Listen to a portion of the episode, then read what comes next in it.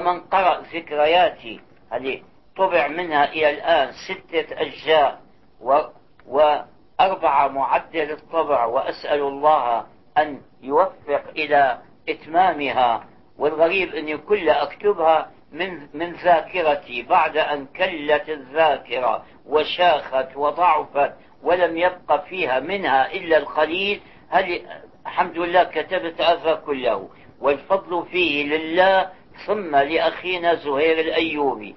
فإذا لقيتموه فأبلغوه أني أشكره. هو اللي اقترح علي لما كان يشرف على مجلة المسلمون أن أكتب هذه الذكريات. فتمنعت وهربت و يعني تملصت. فما تخلصت لما بدأت بها يسر الله ومشيت فيها.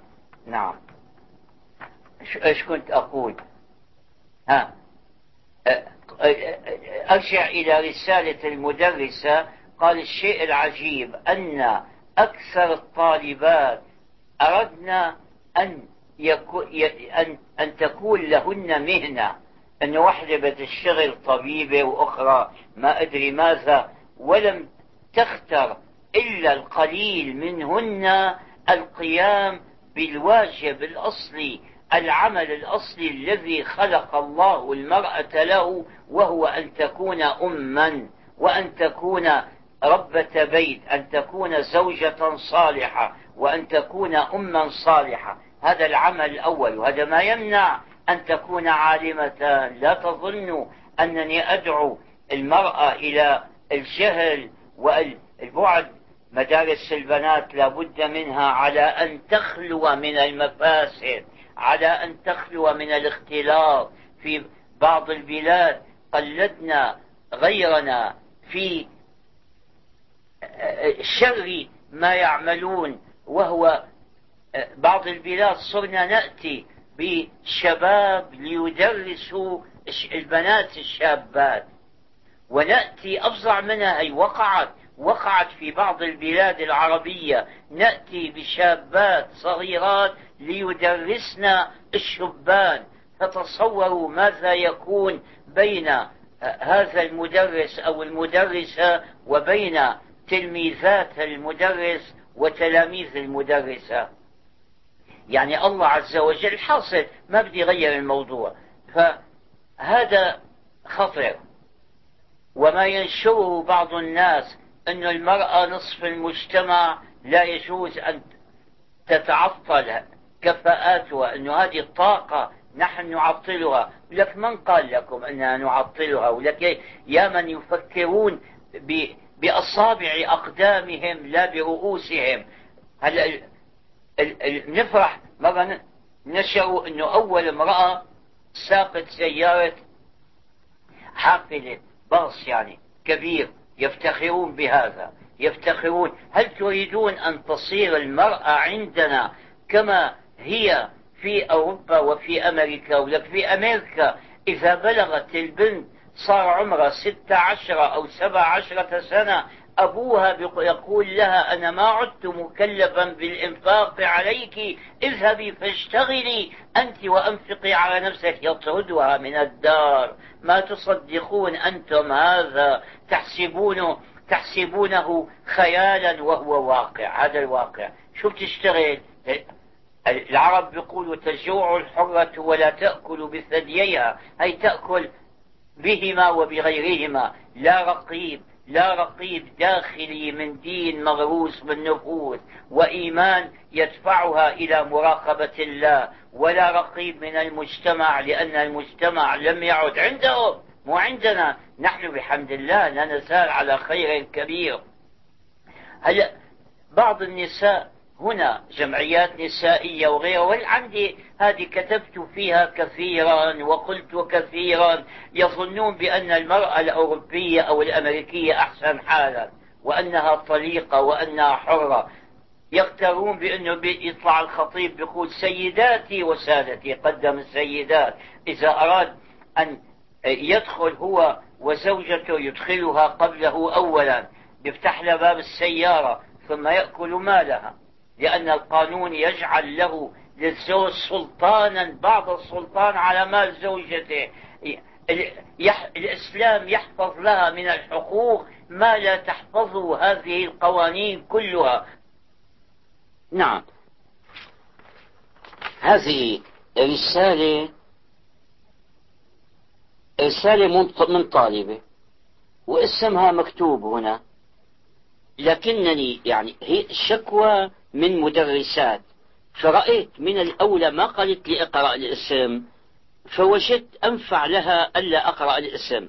ربما يعني تتألم المدرسة التي تشكو منها فتنتقم منها. ما أريد. نعم. هذه قال طالبة في المدرسة الثانوية في البلد اللي تعينها. ثاني علمي. المدرسات في المدرسة يلبسون الزي المخالف ولك صاروا رجال مو يلبسون يلبسنا. طالبة طالبة أنت بالمدرسة الثانوية صف ثاني ما تفرقين بين المذكر والمؤنث. الله يرضى عنك يا بنتي. نعم يلبسن الزي المخالف ثم يقولون أي يقولن للطالبات ممنوع.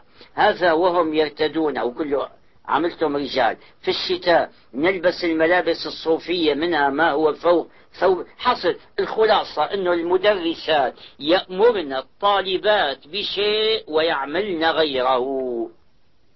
هذا سبب كبير من أسباب فشل الموعظة وعدم تأثيرها. هذه في المدرسات وفي المدرسين وفي الخطباء خطباء الجوامع. أنا كنت خطيبا أخطب متطوعا مو خطيب رسمي طبعا لي عمل آخر بيجي يوم الجمعة. بطلع بقول للناس إنه راقبوا الله ولا تغفلوا عنه أنا كذاب ما براقب الله وأغفل عنه. كيف يستمع مني الناس؟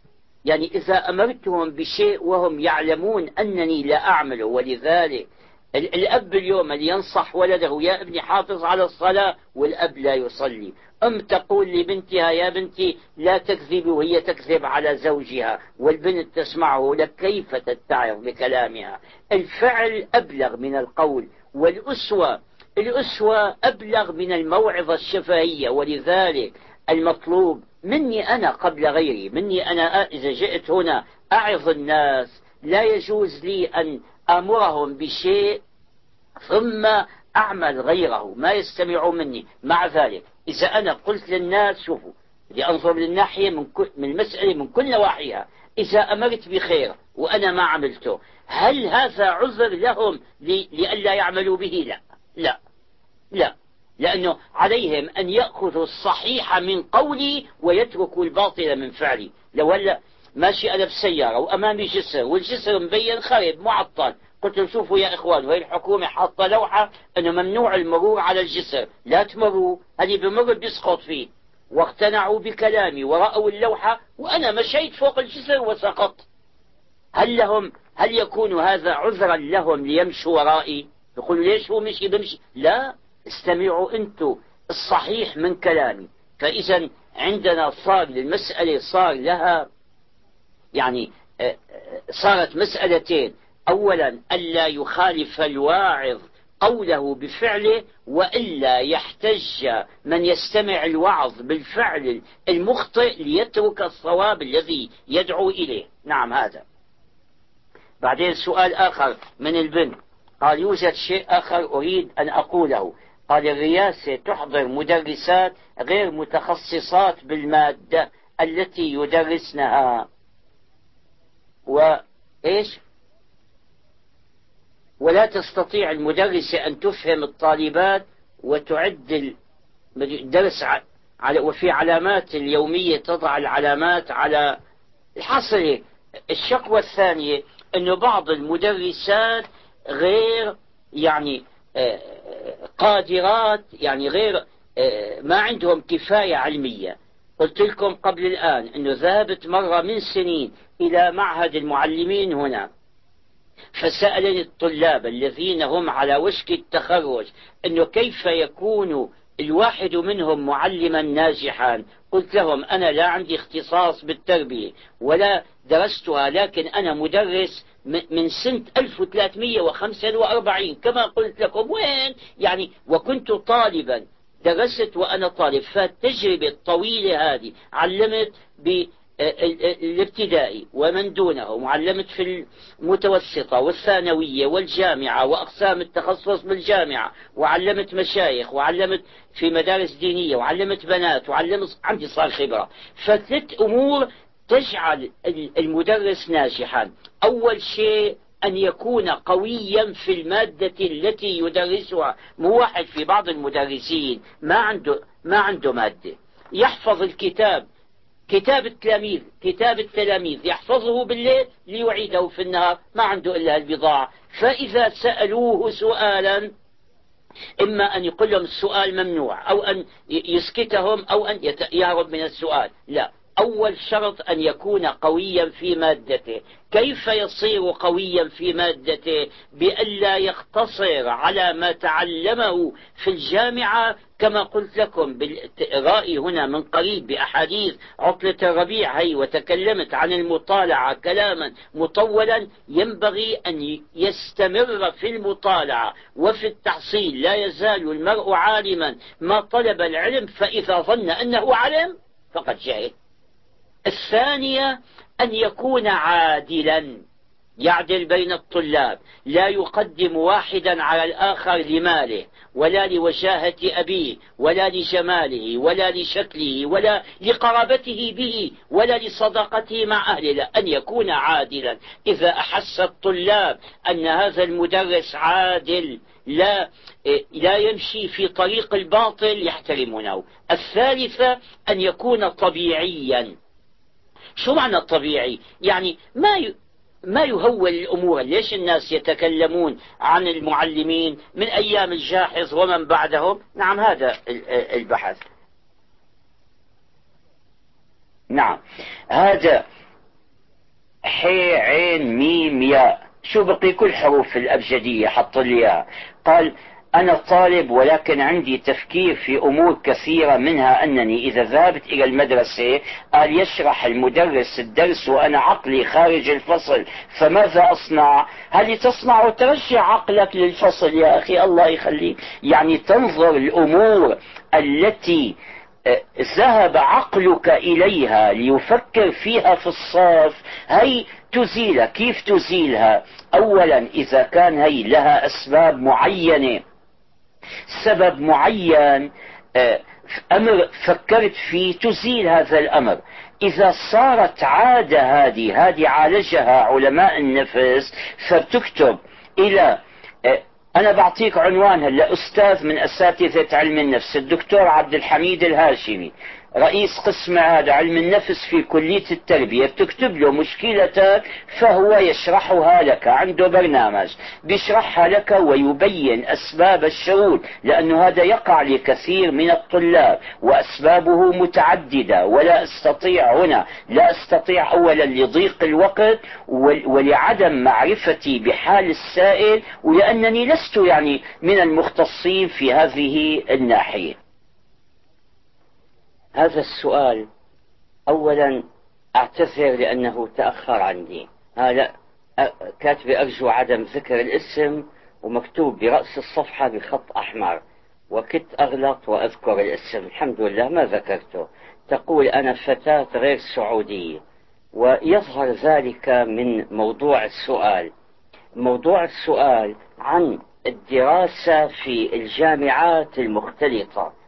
هنا بحمد الله ما في اختلاط في الجامعات. الجامعات في البلاد الأخرى نحن لما أقبلنا على هذه الحضارة الجديدة في أعقاب الحرب الأولى لما اتصلنا بها الاتصال المباشر كما شرحت ذلك في محاضرة لي مطبوعة موسعة من ست أو سبع سنين ألقيت في ندوة الشباب العالمية في الرياض.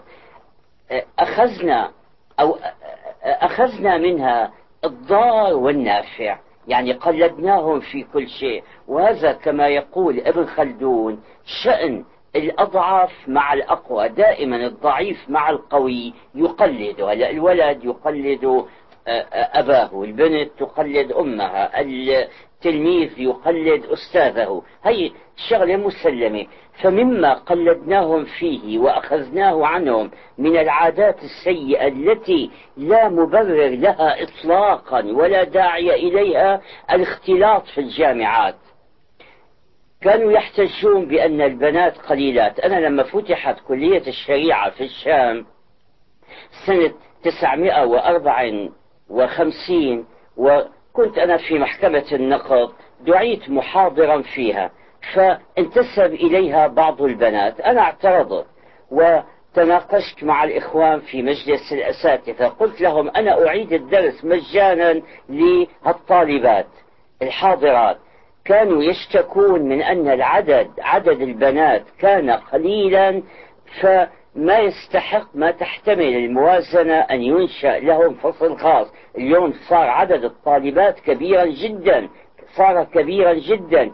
في سنة من السنوات آه، الماضية بالطبع بلغ عدد طلاب كلية الحقوق في دمشق نحو ثلاثين ألفا. قضية بسيطة. نعم. فاجتمع في السنة الأولى آلاف مؤلفة فإذا في عندنا البنات العدد الكبير من البنات لماذا لا نخصص لهن غرفا خاصة وساعات خاصة ومدرسين ومدرسات إذا أمكن؟ فذلك أحسن يدرسن لهن. هذه واحدة. اليوم الاختلاط قائم مع الأسف. تقول هذه أنه أكملت الدراسة الثانوية. وبتدخل الجامعة. فهل تدخل الجامعات المختلطة؟ والله أنا في أول أمر كنت أعارض أشد المعارضة. يعني من آه، كان في أسرتنا من البنات ومن يستشيرني ويستمع رأيي. من الإخوان أمنع يعني أمنعه آه، أمنع من يستمع إلي. ما للسلطة أمنع غيره من دخول إدخال البنات في المجامعات المختلطة. اليوم كثر عدد الطالبات المتحجبات رغم ما يلقين اليوم الرجعة العظيمة المباركة إلى الإسلام. اليوم الشيطان شيطان الجن شيخ الشياطين إبليس وأعوانه من شياطين الإنس. سخروا كل قواهم لمحاربة هذه الرجعة الإسلامية ولإيذاء الطالبات المتحجبات الدينات ومع ذلك فإن أعدادهن كثيرة جدا والإقبال على الدين والرجوع إليه والتمسك به رغم كل هذه العوائق يزداد. هذه الله وعد. بأن يأتي نصر الله وأن يأتي الفتح. هذا الوعد باق على مدى الأيام. العاقبة للتقوى. والنتيجة للمسلمين والظفر لهم بلا شك هذا وعد من رب العالمين. فازداد اليوم العدد زيادة كبيرة في مصر آلاف مؤلفة من الطالبات المتحجبات في الشام كذلك في الأردن في العراق في تونس في كل البلاد التي نعرفها. فأنا أقول لهذه البنت إذا كانت هنالك مجموعة كبيرة من البنات المتحجبات يتمنعن بكثرتهن وبتمسكهن بدينهن عن أن تؤثر فيهن هذه الدعايات المحاربة للإسلام ويحتملن الأذى إذا وجد أذى وربما يدافعن عن أنفسهن باجتماعهن وبأن الحق معهن ما في مانع إذا دخلت. وإذا كانت يعني الجامعة لتدخل فيها آه يعني البنات المتحجبات قلة فيها وربما تتعرض لأذى لأذى في دينها أو في أخلاقها.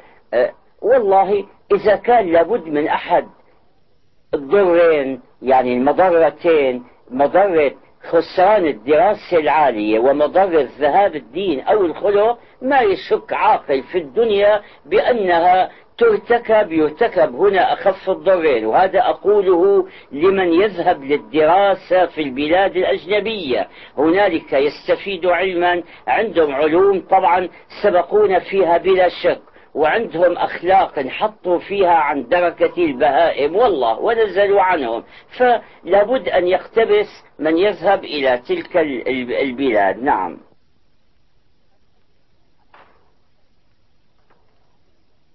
هذا علي الشهري. هذا يلفت أنظار الآباء. نصيحة ينصحهم بها أن الآباء غفل أكثرهم عن تدريب أولادهم على الصلاة والرسول صلى الله عليه وسلم يقول مروا أبناءكم بالصلاة لسبع واضربوهم عليها لعشر. قال للأسف الشديد نلاحظ أنه عندما تقام الصلاة لا نجد إلا فئة قليلة لا تكاد تذكر من الشباب في المسجد بينما الأغلبية يتسكعون في الشوارع أو يلعبون الكرة ولذلك قال أرجو حث الآباء على وجوب تعويد أبنائهم على الصلاة. نعم هذه نصيحة جيدة وهذا الرجل أراد الخير للناس بهالتنبيه أولا الدين النصيحة. على أن نتواصى. الله وصف المؤمنين وعلمنا أن نتواصى بالحق وأن نتواصى بالصبر. وين التواصي؟ هذه صيغة مشاركة. هذا الأول يوصي الثاني والثاني يوصي الأول. يذكر كل واحد أخاه.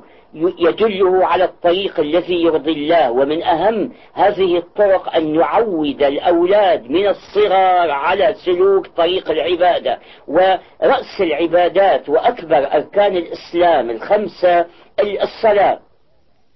هذا يقول هنا أن الشباب قلة في المساجد. شوف سيكثرون.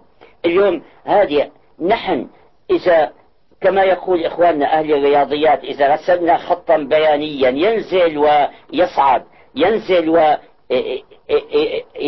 ويصعد فنحن قبل فترة قبل أربعين سنة أو شيء قل دخول الشباب للمساجد واقتصر الأمر أو كاد على الشيوخ الكبار. بعد ذلك صارت هذه الرجعة المباركة إلى الإسلام بين الشباب. اليوم اذهب إلى الأخطار الإسلامية العربية الأخرى في مصر وفي الشام وفي بغداد وفي أكثر البلاد. المساجد ممتلئة بالشباب. فهذه تصل إن شاء الله رجعة إلى هنا. إمتى تصل؟ بعد. هلا مثل واحد يصعد إلى رأس الجبل ثم ينزل إلى قرارة الوادي ثم يصعد الجبل المقابل فهنا لا تزال الحال أحسن. ما وصلنا للقرارة لسفل الوادي لكن سنصعد بعدها وسيأتي يوم قريب إن شاء الله. تجد فيه المساجد ممتلئة بالشباب لكن هذا ما يكون بلا عمل. هذا لابد فيه من عمل لابد فيه من دعوة. على كل مسلم أن يأمر بالمعروف وأن ينهى عن المنكر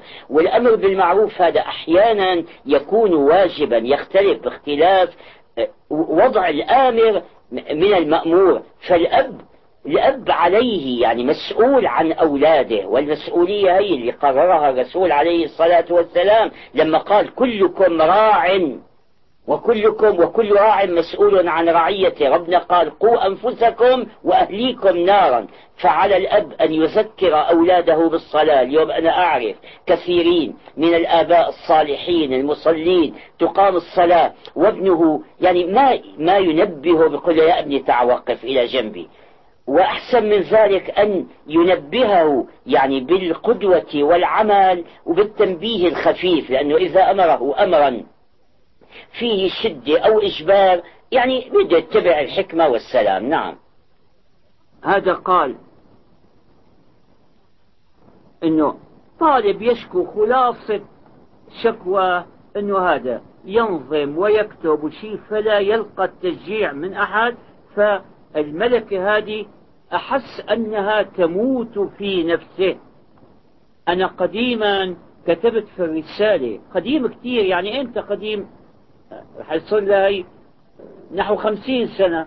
مقالة عنوانها التشجيع وأثر التشجيع في وحدة كاتبة إنجليزية نسيت والله اسمها كبيرة السن سألوها في مقابلة صحفية أنه ما الذي يدفعك إلى العمل والإنتاج؟ قالت التشجيع.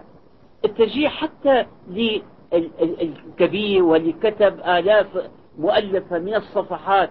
كان عندنا بالشام أستاذنا محمد كرد علي هذا اللي أنشأ المجمع العلمي العربي في الشام. هذا أقدم المجامع. هذا أقدم. اليوم عملوا احتفلوا الآن بمرور خمسين سنة على مجمع اللغة العربية في القاهرة. هذا أنشئ قبله هذا أنشئ سنة عشرين سنة 1919 من تلك الأيام ومنشئه والعامل على إنشائه الأستاذ محمد كرد علي. هذا كان يشجع. تصوروا كنا بالصف الثامن. صف ثامن شو يعني؟ الصف الثاني المتوسط. ظهر عندنا من الطلاب أربعة من إخواننا ينظمون الشعر. أقام لهم حفلة في المجمع العلمي ودعا لها كبار الأدباء والعلماء. وطلعوا بعدين شعراء كبار جدا. أنور العطار رحمة الله عليه. أبو سلمى عبد الكريم الكريمي كلهم رفاق صفنا رحمة الله عليه مات. جميل سلطان رحمة الله عليه. زكي المحاسني اللي جاء عندكم هنا يدرس في الجامعة كمان ذهب إلى رحمة الله. كلهم ماتوا وأنا سألحق بهم. إيش باقي لنا؟ فأقام لهم حفلة تكريمية. تصوروا أنه صف ثامن. لو تلوت عليكم مو وقت الآن القصيدة التي ألقاها أنور العطار مثلا أحفظ منها أبياتا. عنوانها الشاعر. مطلع خلياه ينح على عذباته ويصغ من دموعه آياته ويردد ألحانه بهدوء مستمدا من العلا نغماته قصيدة. لو قالها شاعر كبير الآن لا كانت عظيمة. نظمها إمتى؟ فلماذا لا يخرج الآن من الطلاب من ينظم؟ في ناس عندهم استعداد في بين الطلاب. ممكن أن يطلع عندكم هنا كل سنة شاعر. في هذا شاعر شاب جديد ما عرفت أقرأ اسمه. مسلم حليت أو شيء. يعني شعر جيد جدا جدا. وصورته تدل على أنه شاب صغير من المدينة المنورة. إيه، في هنا بين الطلاب من لو شجع وتنبهت هالملكة هي وغذيت فيه لكان كل سنة بيطلع شاعر بيطلع كاتب بيطلع واحد عالم بالرياضيات. لكن هل يصرف عنها أمران عدم التشجيع من جهة؟ والأمر الثاني كثرة الملاهي والشواغل. اليوم عندكم هنا ملكات عظيمة بين الشبان ملكات أدبية وعلمية وشيء تحتاج إلى تشجيع. هلا قديما أنا لما جئت المملكة أول مرة هنا سنة 1353 وكتبت عنها وحدثتكم عنها في ذكرياتي التي أنشرها. كم واحدا في المملكة كانوا الذين كانوا يكتبون وينظمون؟ كانوا معدودين. اليوم بحمد الله الجرائد ممتلئة بالكتاب هنا وأساليب جيدة صحيحة متعدد أساليب متعددة مختلفة. فتستطيعون هذا قديما كان يطلع عندنا في الشام كل سنة شاعر أو كاتب أو أو واحد بارع في الرياضيات أو في علم من العلوم. الآن لماذا لا يظهر؟ كنت أقول لكم أنه الأستاذ كرد علي أقام حفلة لأربعة شعراء صاروا كلهم شعراء كبارا. عرفتوا أسماءهم بالأمس؟ ماتوا كلهم. أنور العطار جميل سلطان أبو سلمى عبد الكريم الكرمي زكي المحاسني. كل واحد له ديوان كبير من الشعر الجيد. هل نضبت المواهب ما نضبت وإنما نحتاج لشيئين. شيء يعني نطلب وجوده وشيء نطلب عدمه. هل نطلب وجوده التشجيع. التشجيع إذا رأيتم بوادر نبوغ أنا قديما قدمت هنا يمكن 15 سنة مشروع قدمته لما كان وزير المعارف معالي الشيخ حسن بن عبد الله آل الشيخ وكان وكيل الوزارة معالي الأستاذ عبد الوهاب عبد الواسع عنوانه مشروع تأهيل النابغين. ممكن أن تفتشوا عمن عنده استعداد للنبوغ هنا في المملكة وفي غيرها. في عندنا منقطع والأمر الثاني أن يحول بين هؤلاء وبين أن النبع هذا أن يتدفق وأن يسيل في سدود؟ ما هي السدود الشواغل. كيف ينصرف اليوم الطالب إلى العلم وإلى الأدب نحن ما كان عندنا شيء. في العطلة الصيفية ماذا نعمل؟ نقرأ. ما عندنا شيء. كان في على عهدنا ونحن صغار بالشام كلها دارين كان فيها دارات للسينما. سينما أولا كانت صامتة. ما بتحكي تطلع هون. بتاعت شاب شاب القديمة وتهتز شيء وبعدين شيء سخيف وما يدخل إليها أحد يحترم نفسه أبدا. ما دخلنا والله أنا أخذت الشهادة الثانوية وصرت في الجامعة ولا أعرف السينما ولا اجتزت عتبتها منين أعرفها؟ وما كان في تلف اليوم. في شواغل في المجلات مجلات المصورة أنواع منوعة ومنها مجلات فيها ما يغري الشباب من الصور العارية والأشياء وفي التلفزيون وفي هذا الثاني ما عرفته ما اقتنيته ولا عندي هذا الفيديو. في أشياء. طيب خللوا منها. متى والاشتغال الزائد بكرة القدم وغيرها يعني ما عاد الطالب ينصرف كما كان قديما إلى المطالعة وإلى الدراسة. شغل عنها. فإذا ينبغي أولا درء المفسدة. قلنا درء المفسدة مقدم على جلب المنفعة. أولا ندفع هذه الشواغل. واحد مريض تداوي مرضه بعد ذلك تعطيه الدواء المقوي لتكتمل صحته. فأولا ندفع هذه ثم ندعو الطلاب إلى المطالعة وإلى الاتصال بالأصول الأدبية وإلى آخره. والتشجيع التشجيع هذا ركن أساسي من أركان النبوة. نعم. والسلام عليكم ورحمة الله. وإلى لقاء آخر مع فضيلة الشيخ علي الطنطاوي في الشريط القادم. نذكر بأن الحقوق محفوظة لمؤسسة سنة للإنتاج والتوزيع. جدة تلفات ستة خمسة واحد ثمانية تسعة تسعة صفر.